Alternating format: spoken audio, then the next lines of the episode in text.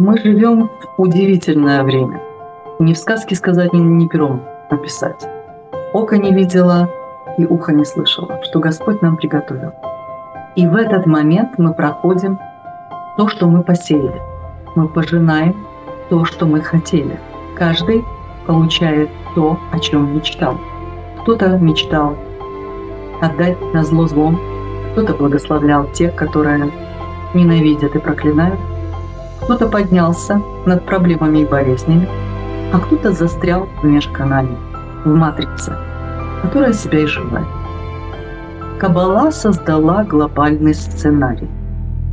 Прекрасно понимая и зная все библейные истории Содома и Гаморы, Авраама и Лота, все эти истории обыграны в сценариях, с разрешения Ватикана они одобрены, и страны со своими президентами и руководителями стали игроками в этой большом шоу. Если мы вспомним, что до сотворения всего была Гиперборея на севере и Атлантида на юге, был Каин и Авель, и это все было единое, и Господь нам сказал, чтобы мы не держали ни ненависти, ни зла, ни на кого, а наоборот, могли благословить и осознать, и подняться над болезнями и проблемами, то сегодня мы зависим и от проблем, и от болезней. Почему? Именно эту сакральную истину и попробовал открыть нам Петр Петрович Горель. И информация, проходящая к эмбриону, диктует делящимся клеткам направление развития по образу и подобию. И закладывается в ребенка сакральная истина от Бога.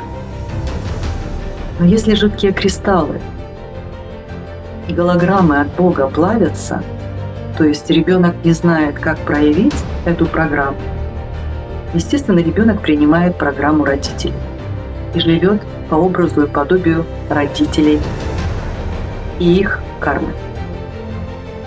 И это становится мертвой материей. Поэтому мы часто называем тело пушечным мясом.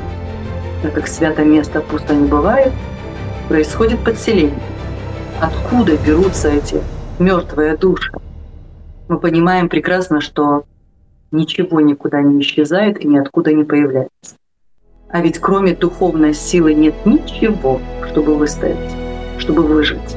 Поэтому из гипербореи, те, которые были в гиперборее, и те, которые помнят генетически и просыпаются, у них есть ген сознания, осознанность, огромная духовная сила, которая сейчас просыпается. И этот ген сознания называется хварна. И в это время посева и жатвы каждый человек, который проходит грехонаказание по делам и плодам, начинает ощущать, где правда, где ложь.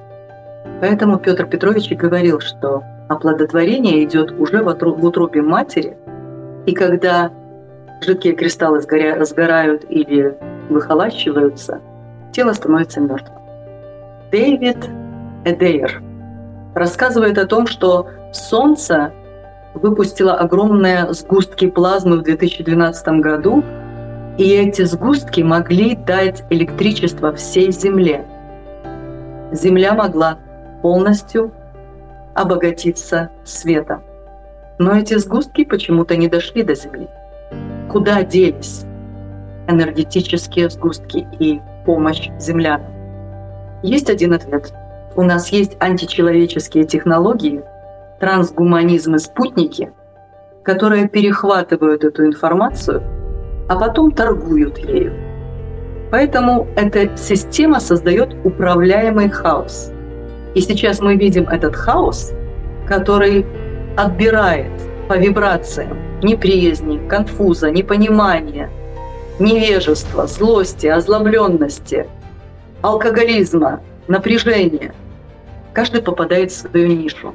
И в этой нише становится или мясом, биологическим материалом, или душевной энергией, но только духовной может увидеть духовными глазами, что происходит. Когда-то Иисус нам говорил иметь холодный ум и горячее сердце. И сегодня, когда выбрали этот сценарий с одобрения Ватикана, горячим умом выбрали мистера Пи, Путина. У него горячий ум. И мы все знаем, что русские люди, они горячие. Так же, как когда-то это было горячее сердце. Сегодня соединяется ум и сердце в единое и становится проводником божественной энергии, то обязательно в сценарий нужно вставить какую-то особь, чтобы она играла эту роль горячего сердца.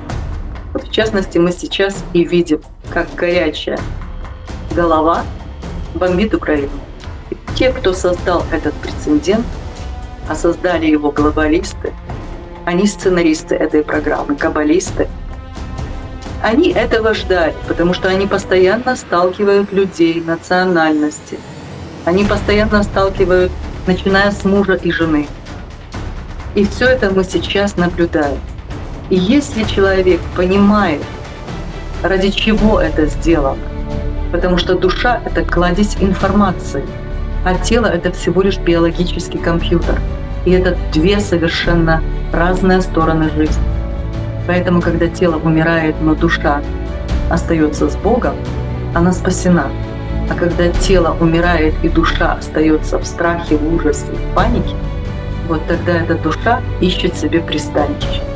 Но хуже всего, когда душа вампира, урода, зомби подсасывается эмбриону, к ребенку.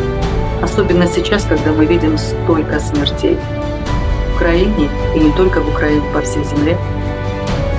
Вот этим вопросом нам нужно сейчас и задаться.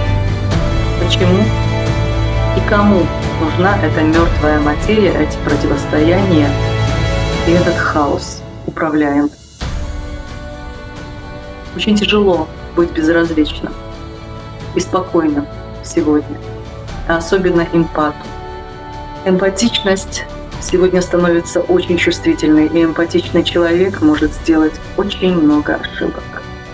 Но эмпатия и душа эмпата, она идет к Богу, спасая. А диктаторы могут использовать души наивных и неосознанных людей. Бог с нами.